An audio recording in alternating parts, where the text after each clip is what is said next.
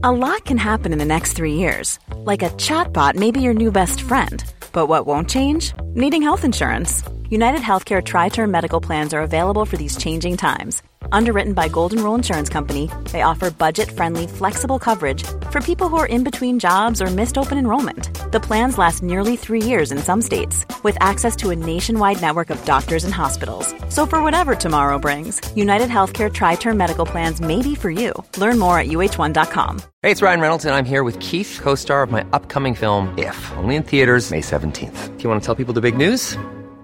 All right, I'll do it. Sign up now and you'll get unlimited for $15 a month in six months of Paramount Plus Essential Plan on us. Mintmobile.com slash switch. Upfront payment of $45 equivalent to $15 per month. Unlimited over 40 gigabytes per month. Face lower speeds. Videos at 480p. Active Mint customers by 531.24 get six months of Paramount Plus Essential Plan. Auto renews after six months. Offer ends May 31st, 2024. Separate Paramount Plus registration required. Terms and conditions apply if rated PG. I'm Sandra, and I'm just the professional your small business was looking for. But you didn't hire me because you didn't use LinkedIn jobs. LinkedIn has professionals you can't find anywhere else, including those who aren't actively looking for a new job, but might be open to the perfect role, like me.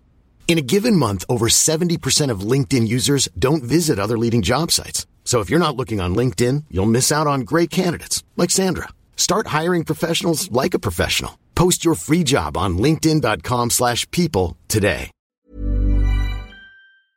Hi, I'm Phil Craig. And I'm Andrew Lownie. And together we aim to bring you the most scandalous stories and some of the most scandalous people in history.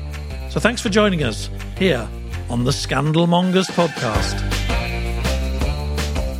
Hello, Andrew. Hello. I'm very excited to have William Dalrymple with us today. Um, a big player as a, as a writer and, of course, also as a podcast host. I know. Aren't you a bit jealous?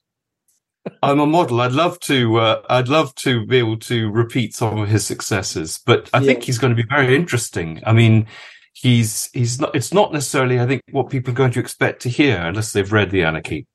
Yes, that's right. We're we're going to be talking to William Dalrymple, who is a absolutely top historian, and as Andrew says, he's also got a rather successful podcast for the um the, is it the Goalhanger company, Gary Lineker's company that does yes, the rest is politics, yes. the rest is history. And by the way, guys, if you're listening, we are available and we're quite cheap. Definitely cheaper than William.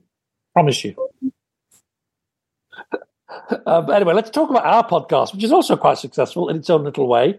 I know you love this bit. Here's some reviews. Actually, this one might make you think twice about our title. Entertaining, insightful, and clearly well informed, says Merlin from Canada. So much better than the title. Eek. But later change it. Um, the two principles. Yes, the two. Been an interesting question. The title, in some ways, it makes it stand out, but um, I think people are a little bit nervous that it's going to be a bit down market, which well, I hope we aren't. I think we're perfectly judged mid market. Anyway, yeah. Merlin says that we have charm and we have clarity. I don't know. Oh, good. Do you have charm? Do you have clarity? Uh, well, it's our guests, I think, probably have charm and clarity. All we do is wind them up and set them off. That is very true. One more though, because I, lo- I do love this. Linda B, you'll you'll like this one, Andrew. Linda B from Australia says, "I've listened to all the podcasts and I've now bought two of Andrew's books." Gosh, brilliant! And I'm going to buy Andy Verity's book next payday. Okay. Thank you. Oh. Yes, thank you. Well, that's great. No, it's it's it's it's it's interesting the synergy between the books and the, the podcast. So it's um uh, and of course, increasingly, people are going to audio and to podcasts to get their information rather than necessarily reading books. A lot quicker. It is a lot quicker. A lot yeah. quicker than reading the Anarchy. Yes, that's right. So William Dalrymple is going to come on in a minute and he's going to talk about the East India Company. Oh God, really basic primer. This was a um, well, he'll explain it all really, but it was a, com- a company from London that was operating in well, I think from the 16th century, but became really, really important in the 18th century and ended up basically running India and folding itself and India into the British Empire. Um, and I don't know about you, I did history at university about the same time as you were there, Andrew.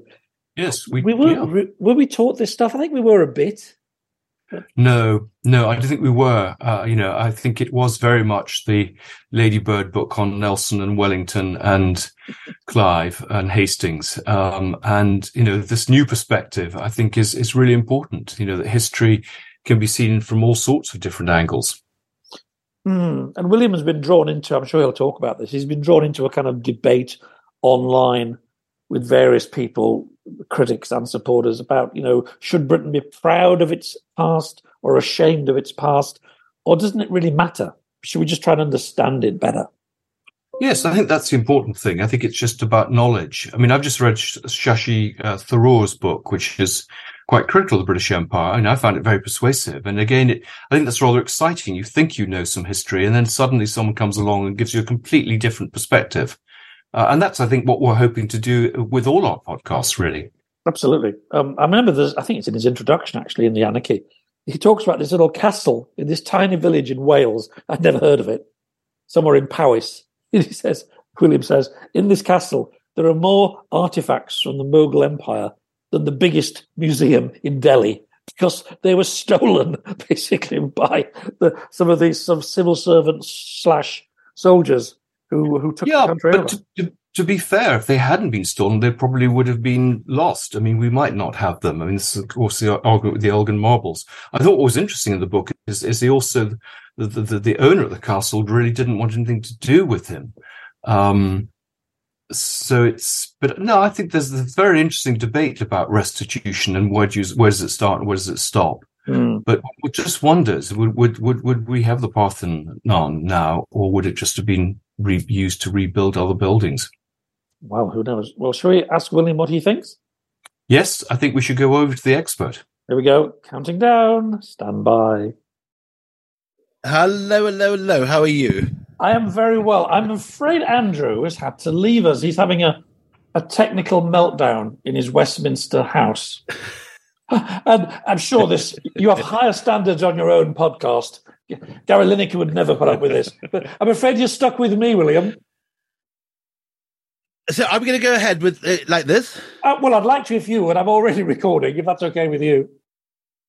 Great. Yeah, fine by me. Great. Well, look, first of all, thank you very much for joining us, t- taking out of uh, taking time away from your own excellent podcast. Um, very kind. Thank you. And all the other things you do. Um, I think I, in my introduction, I've already said I'm a massive fan, so I don't think you're going to get a grilling. more of a kind of um, a love letter. But I wasn't expecting a grilling. well, we are the, we are the scandal mongers. We like to think that we can be quite tough, but no. I mean, one of the things I'd love to do is lot, some of our listeners um, are from America, Australia, other countries. They probably know very little about what the East India Company was. Sure. Oh, plenty of scandal there, yeah. so, so I thought maybe I could start by saying, asking you just to sketch out, you know, the very basic history of how a company became a, colonial power, or sure. however you would put it. It's one of the strangest stories in history, and um, I spent 20 years writing this and, and I'm now onto something else. And as it recedes behind me in a sense, just the stranger it is, the more I think about it, um, after 20 years of research, the weirder the whole story becomes because the East India Company was a company, a corporation. Uh, it was not the British government. Uh, and while it had a royal charter at the very beginning, uh, which it paid for, uh, which gave it the right to trade and the exclusive monopoly in Britain to trade with uh, any point east of the Cape of Good Hope, not just to trade, but also in its founding charter, the right to wage war uh, and to found settlements. And so from the very, very opening uh, uh, charter, uh, what followed, in a sense, was anticipated. It wasn't ever uh, intended merely as a uh, uh, as a as a kind of cash and carry or a mm. or a sort of supermarket operation. Uh, the the founding of settlements and colonies and uh, the need to fight for it was envisaged from the very beginning. But what is astonishing is that when it was founded, the the first discussions of 1599, which is the year that Shakespeare was writing Hamlet and Julius Caesar in the same city in London, just 15 minutes walk from uh, the Globe would take you to uh, the um, the hall, the founders' hall, where the East India Company was voted into existence. Uh, and at that point, England, because of course Britain didn't exist then, England's contribution to the world economy was uh, the fair. The, the figures are fought over, and of course they're not solid trade figures like we'd have today, but between about three and seven percent of the world's economy was generated by England in 1599. Now, at that date, between 30 and 40% of the world's economy was generated by what is now India. Uh, and specifically the Mughal, in, uh, the Mughal Empire, which doesn't follow quite the lineaments of modern India. It, it, it, spreads right across Pakistan, Bangladesh, and Afghanistan, and doesn't include at this point uh, southern India. But uh, there's no comparison in the size and power of the two empires. That's extraordinary. Uh, I'm sure most people yeah. don't know that, actually.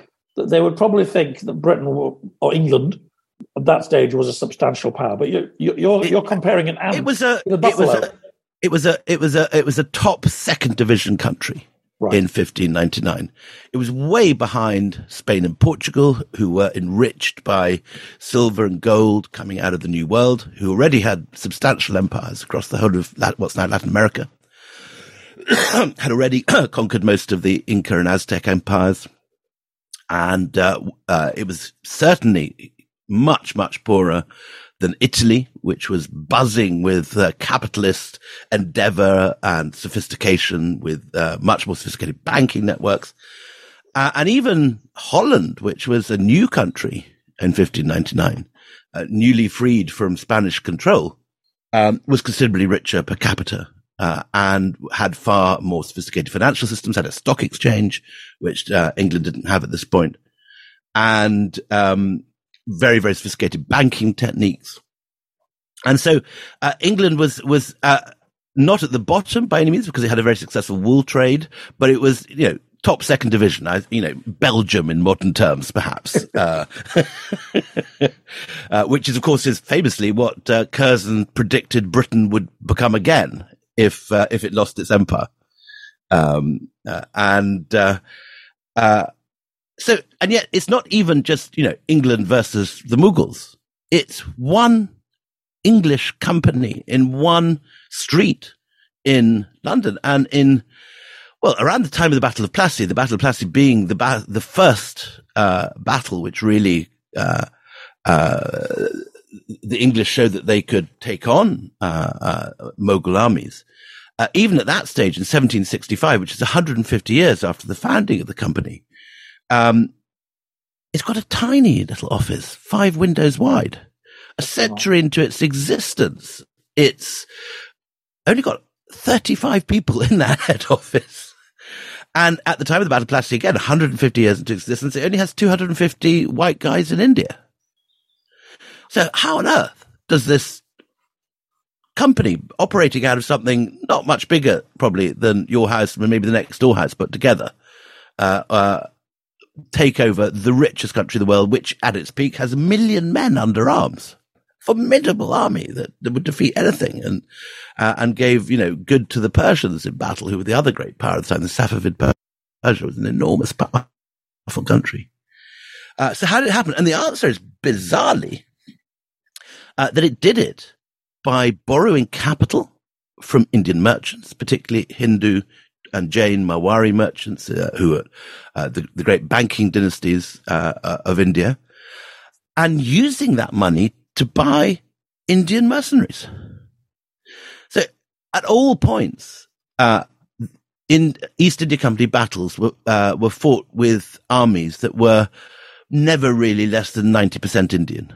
So the Indians were paying for their own conquest. The Indians affected, well, not the Indians, because oh, uh, Indians. It, it, it, was some Indian bankers uh, realized that their best interest lay with the East India Company. Why? Because a traditional Indian uh, leader uh, would regard bankers as, as annoying irritations. Uh, and if they asked for their money back in, uh, you know, or, or, an increased interest or in any way kind of, um, uh, crossed the ruler, they were likely to be hung upside down by their heels and beaten, which is what happens to a lot of them uh, in 1857 in, in, in, the Great Indian Uprising.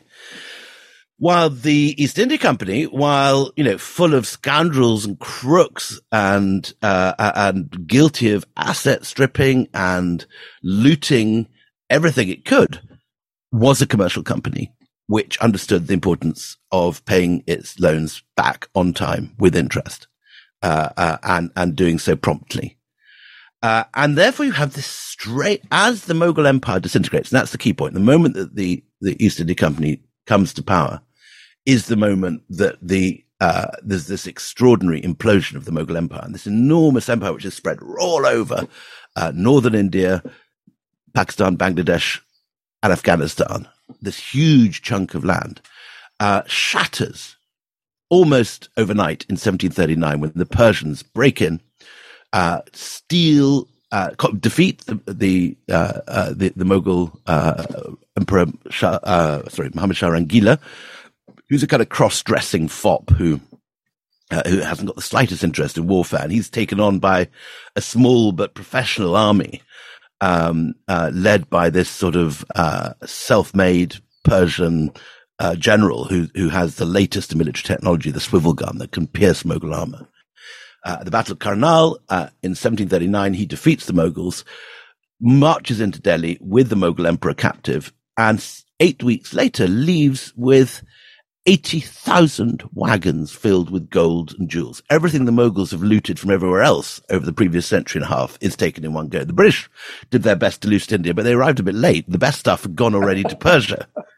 Uh, with I, it, with I think you say in your book one of the very first Indian words that came into common usage in this country, in England, was loot. Yes, lutna is a is a is a Hindustani and a, a, a, an Urdu word which means to loot. Uh, it means to plunder. Um, lutna, uh, and, and it enters English in the mid 18th century to describe the kind of things that were being brought back by the likes of Robert Clive in in vast quantities. And and yeah, it's, it's I mean, it's very interesting what words do enter the English language at this period from India, and they either tend to be things that are connected with textiles, such as cummerbunds, pajamas, uh, uh, and so on, or they're, or they're to do with plunder, such as loot. Um, and occasionally, occasionally little bits of architecture. The, the humble bungalow, uh, is in fact, uh, bungalow comes from the word, same word as Bangladesh. Um, but, uh, your, your, your pen portrait of Clive is so interesting to me because I was part of that generation, I guess, raised a little, still a little bit under the year of victories, the Seven Years' War, which I thought was a war between nations, not necessarily with companies. And uh, Clive was up there with Wolfe and with Nelson, with Wellington as some of the great British um, military heroes that built the empire, etc., etc. But he comes across as a kind of a sort of psychopathic kind of gangster, really. Um, perhaps, well, perhaps, perhaps I don't think no, that's not a surprise. I don't think you win wars by being, you know, a soft, cuddly toy, uh, a, t- a teddy bear. Um, Nelson was a little I, crazy. I was fas- I was fascinated by Clive. Clive is exactly as you say. He is ruthless, violent, calculating. Uh, but there's absolutely no question. He's a, a, very remarkable man and he wins every battle he ever fights, not just on the battlefield, but later in the boardroom when he returns to London and still later as an MP in Parliament. He has this sort of extraordinary dark charisma where he can size up an opponent, see their weak points, and uh, and work uh, some surprising maneuver on them. And, and in battle, that's what he does. 18th century warfare in India was as much a matter of negotiation as actual fighting. And you know, two armies line up, uh, envoys go between them. Quite a lot. Quite often, the battle doesn't take place at all. It's like a chess game, mm. and some solution is found.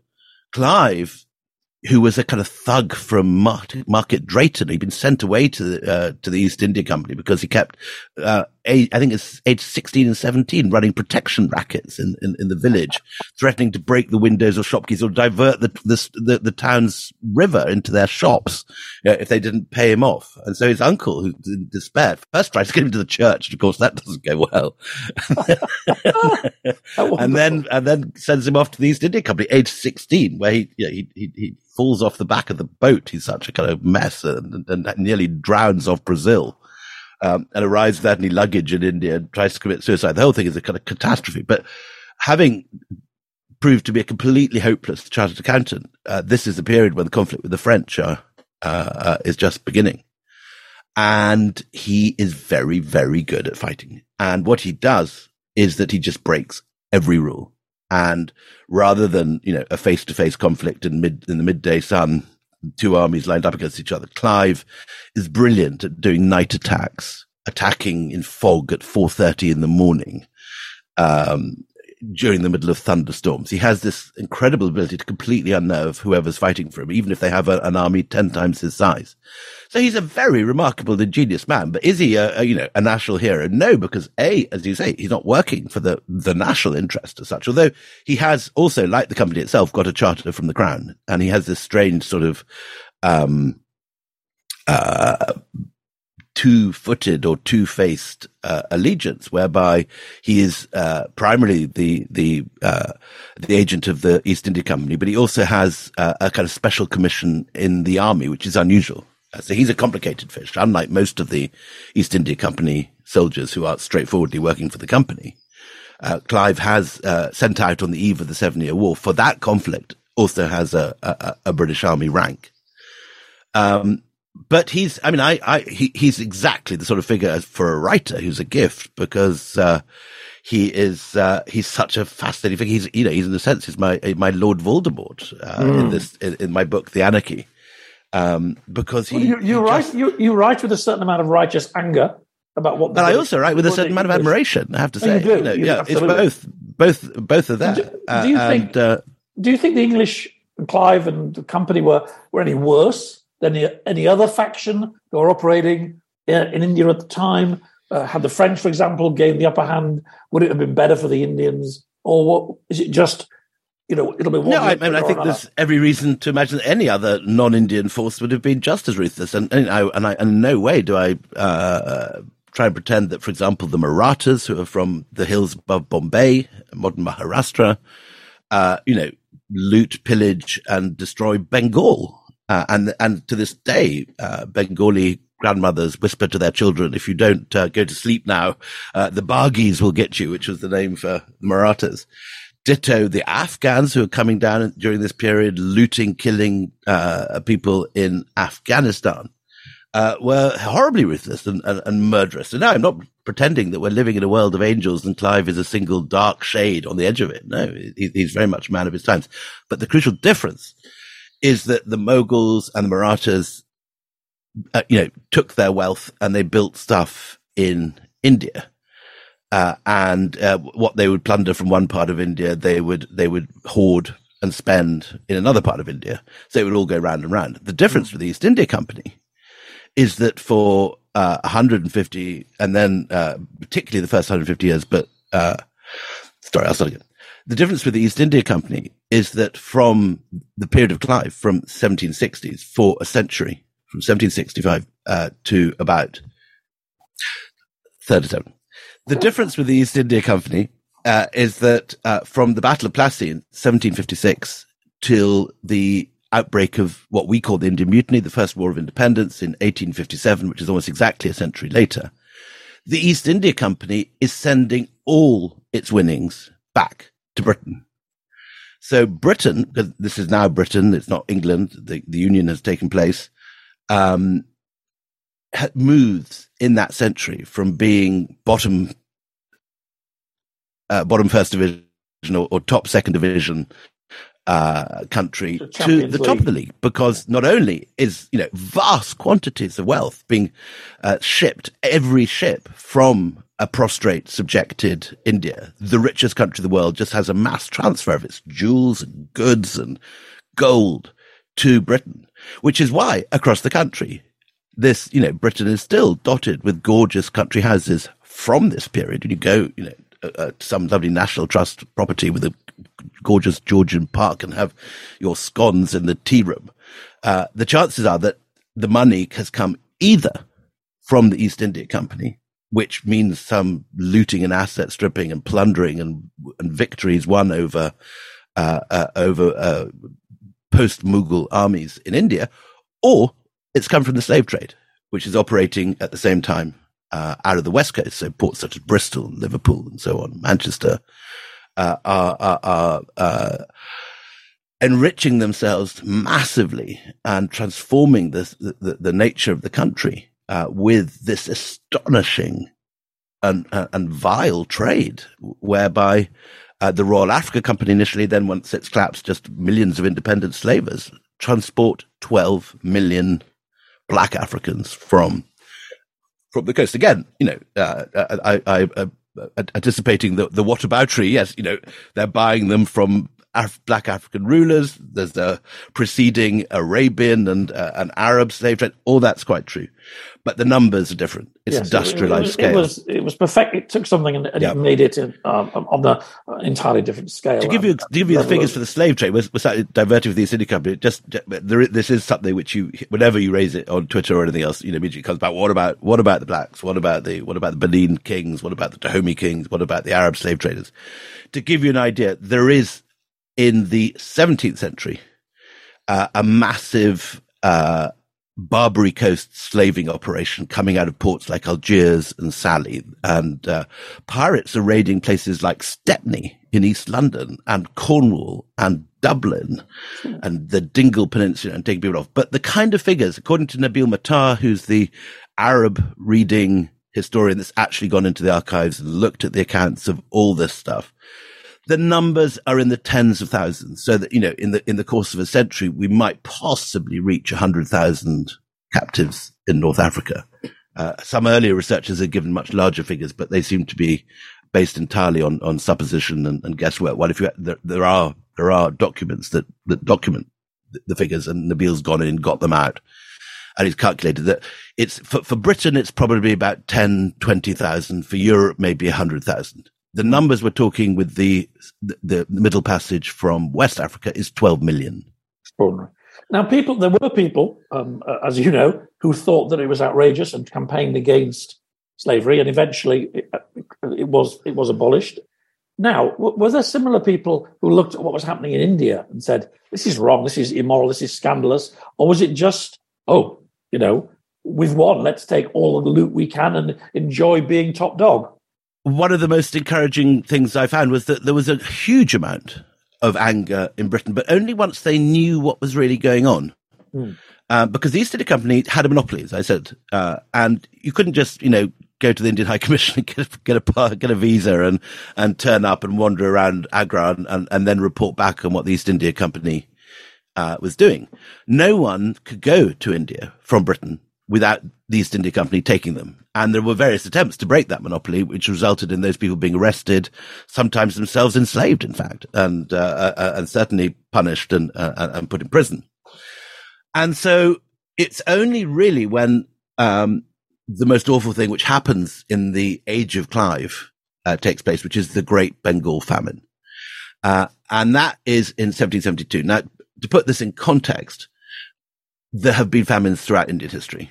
Um, some some Indian historians argue against this, but I, I, from what I've seen, what I've read, it seems completely clear that all the early English accounts and uh, early traveller accounts of of India contain uh, a picture of a very hierarchical society where the poor are often starving and the rich are very rich already. Uh, and, for example, Edward Terry, who is Sir Thomas Roe, the first uh, ambassador from the Crown to go to India, he describes, you know, a, a landscape of famine uh, as he moves in from Gujarat to the court Agra.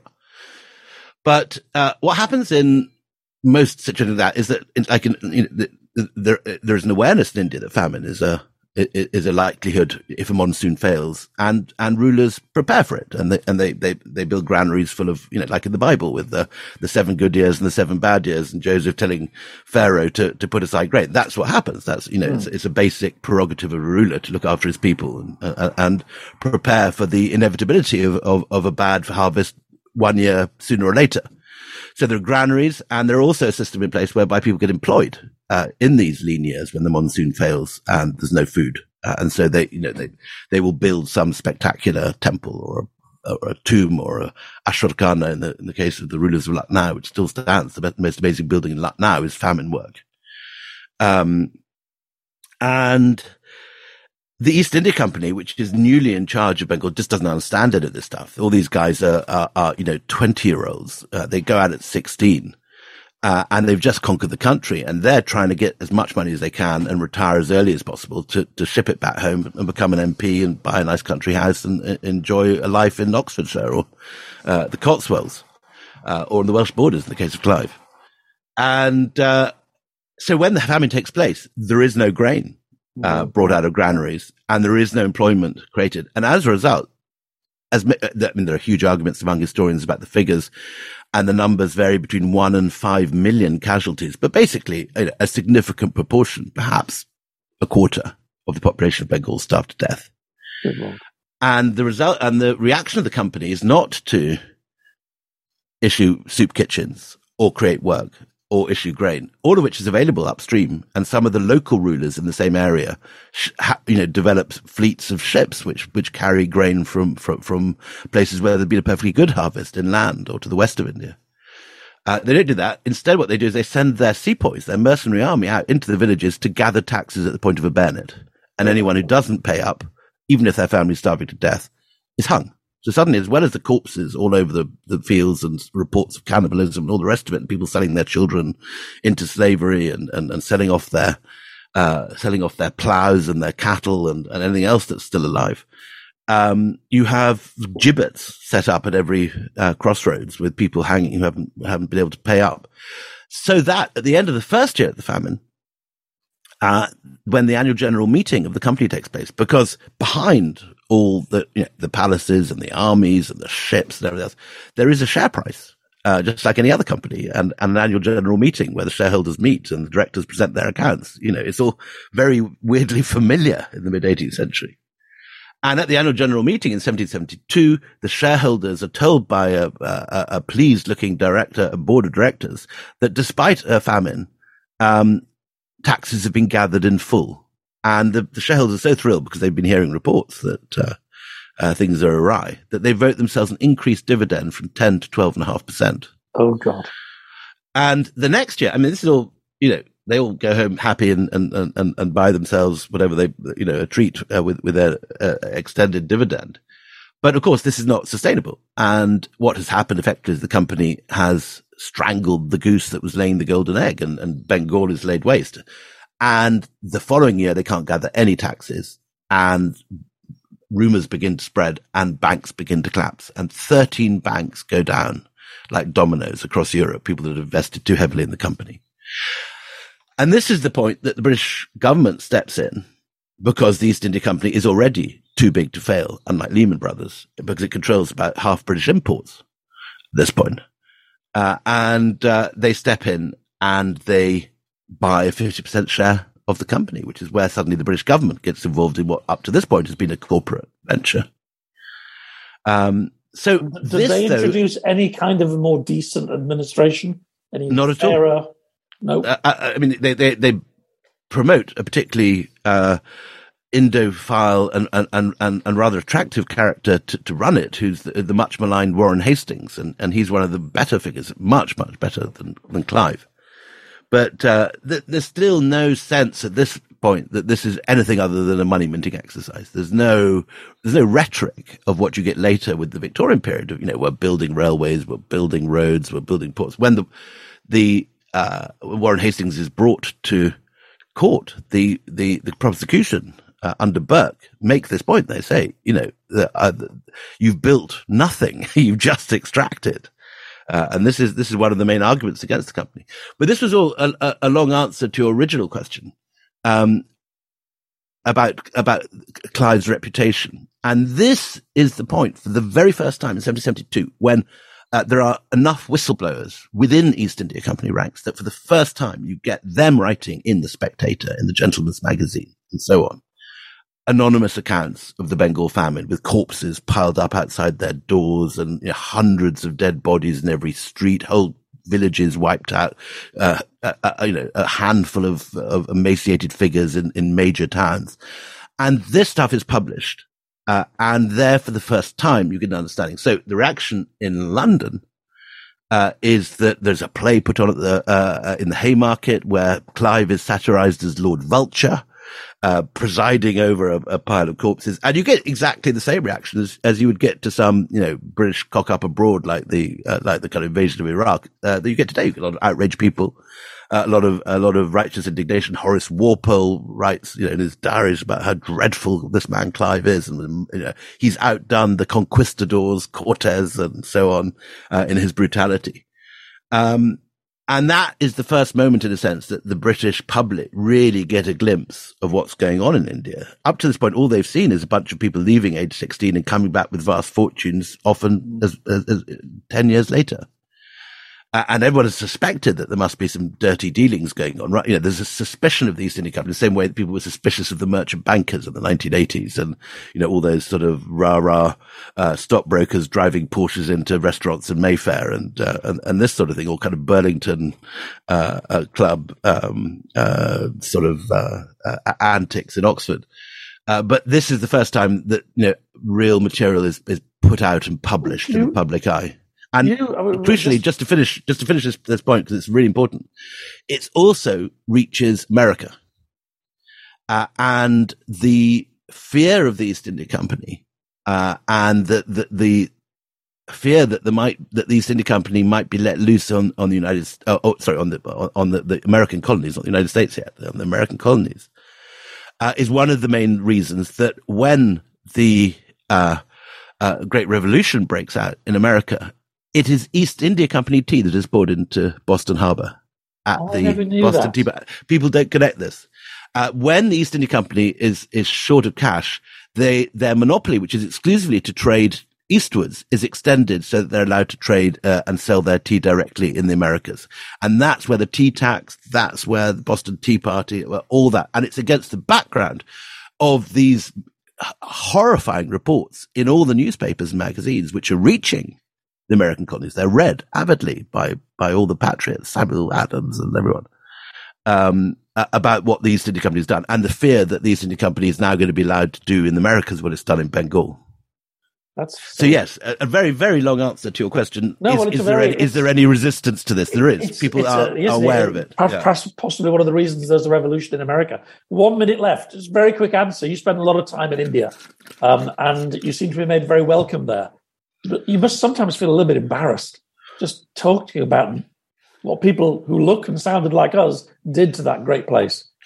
Well, I'm a Scot, and I, you know, I actually grew up um, as Andrew did in in Scotland, and you know, I in my primary school I studied the First War of Independence. So that was that was Robert the Bruce, and uh, I was told in my cradle stories about what the Redcoats did after Culloden and, and the raping of the Highlands and the and the Highland clans. So I I think I've I've been lucky in that I've been quite a good position to write this in that you know I'm British I'm from Britain my father was a colonial soldier uh, and I'm from the establishment and yet I also have grown up always with an awareness that uh, you know the redcoats could be murderous murdering raping looting bastards who would destroy a society.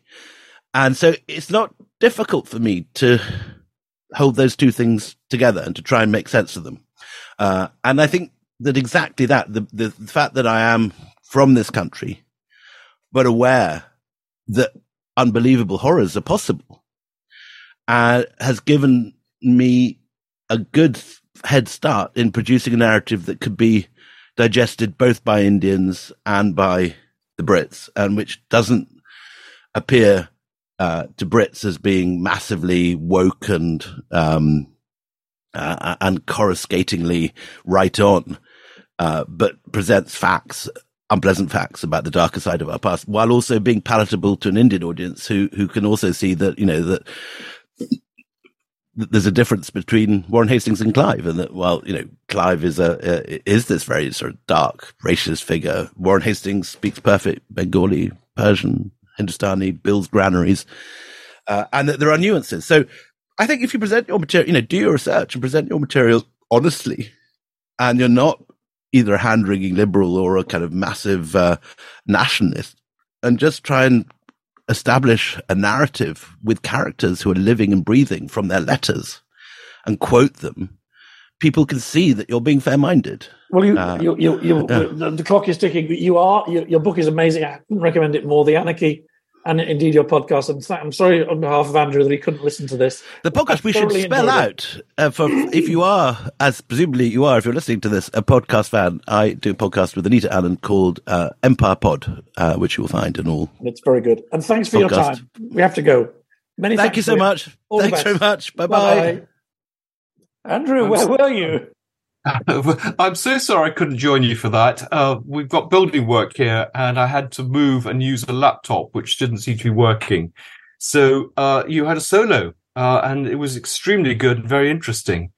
Um, he? He's I think, a very wise and interesting person, isn't he? And he, I, I, love his voice too. He's got a great broadcasting voice. Yes, very, very fluent. I mean, I thought what was so fascinating was was the fact how small the company was, uh, and and yet, and here it was with this huge empire, ten times as in terms of its turnover, and just how it was able to to to manipulate that and take over.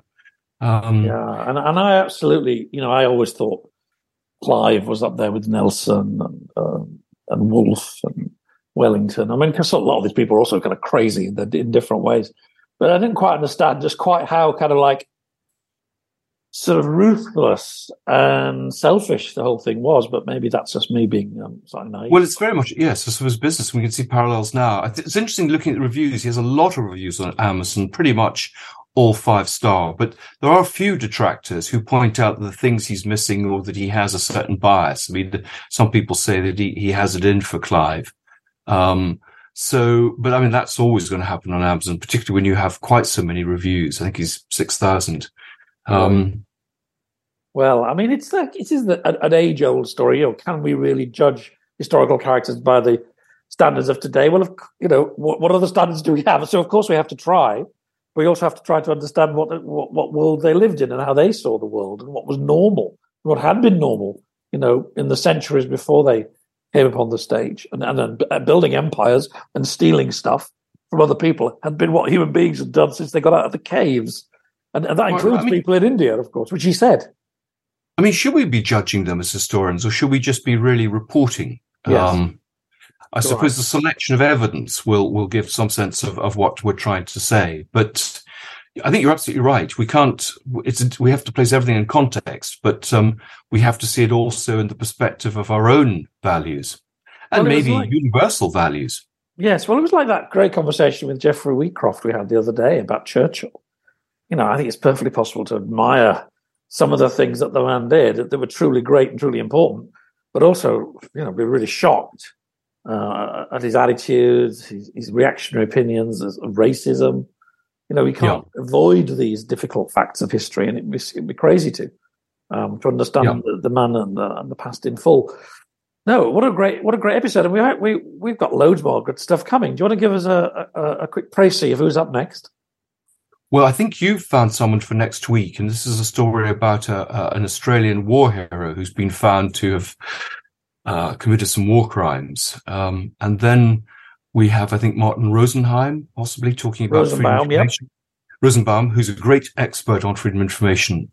Uh, and uh, I think we'll be looking at some of the issues there and whether FOI is working or not, and maybe how it should be reformed. Uh, and then um, we may be talking to the political editor UnHerd, possibly about Boris Johnson. That may be something coming up. Uh, I can't think what else we've got. Well, um, always very seen, varied. We've just seen a, you know, a pr- prime minister leaving politics, partly, maybe largely as a result of scandals. Um, yes, and, a, and a life scandal. About. Well, a life a, marked by scandals of, of all kinds. And, and, and doesn't doesn't seem to have affected his career until perhaps now. So this maybe be the end of Boris mm. Johnson. And our, you know, our little cause for getting more, uh, you know, openness and fighting against the over curation of history. Um, a lot of people are talking about it now, not, necessarily because of us. It, it, seems to be of the moment, I think. And, and the, the, thing we did with Andy Verity last last last episode, um, a lot of people have, have, have been speaking out, in, even in the House of Lords. Somebody said it's it's time for, for more honest inquiry into what really happened. And this isn't something from the distant past, something from 15 years ago. Yep, and actually the newspapers calling, and indeed MPs calling for re-examination of the case. So uh, that's rather exciting. Not not entirely due to the podcast, um, but it's good to be to be carried along with that and to see some change happening. Well, I think we are, you know, if, on the right side of history. I think, and I think it's it's a long, long past time for a much more open. And I know Martin Rosenbaum, when he comes on, will talk about this. A much more open approach to to justice and inquiry. Right. Well, we can feel quite pleased with ourselves. Yes, we can, and and um, let's just see what other comments come for next week. All right. Well, I'm looking forward to that. Thank you very much, Andrew, and try try Thank to get, tell the builders to go away next program. I think I'll replace my laptop. Okay. Maybe people will prefer it uh, just you on your own. Well, perhaps you know, I don't think so. Let's crowdfund Andrew a laptop. okay, L- Linda B, please buy more of Andrew's books. yeah. Thank you. Bye. Okay, bye. Thank you for listening to the Scandalmongers podcast. This has been a Podcast World production. You can get in contact with our show by emailing team at podcastworld.org, placing Scandalmongers in the heading, or via our social media links within the show's bio.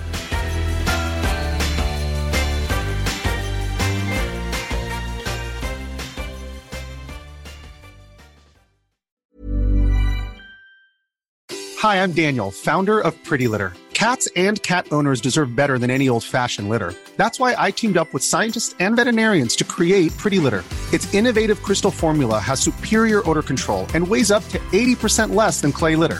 Pretty Litter even monitors health by changing colors to help detect early signs of potential illness. It's the world's smartest kitty litter. Go to prettylitter.com and use code ACAST for 20% off your first order and a free cat toy. Terms and conditions apply. See site for details. If you're looking for plump lips that last, you need to know about Juvederm lip fillers. With Juvederm Volbella XC and Juvederm Ultra XC, your lip look, whether it's subtle or bold, can last up to one full year with optimal treatment and no additional maintenance. Find a licensed specialist and see if it's right for you at Juvederm.com today. That's J U V E D E R M.com. Add fullness to lips in adults over 21 with Juvederm Volbella XC or Juvederm Ultra XC. Do not use if you have severe allergies or a history of severe allergic reactions, or if you're allergic to lidocaine or the proteins used in Juvederm. Tell your doctor if you have a history of scarring or taking medicines that decrease the body's immune response or that can prolong bleeding. Common side effects include injection site redness, swelling, pain, tenderness, firmness, lumps, bumps, bruising, discoloration, or itching. As with all fillers, there's a rare risk of unintentional injection into a blood vessel, which can cause vision abnormalities, blindness, stroke, temporary scabs, or scarring. For full important safety information, visit juvederm.com.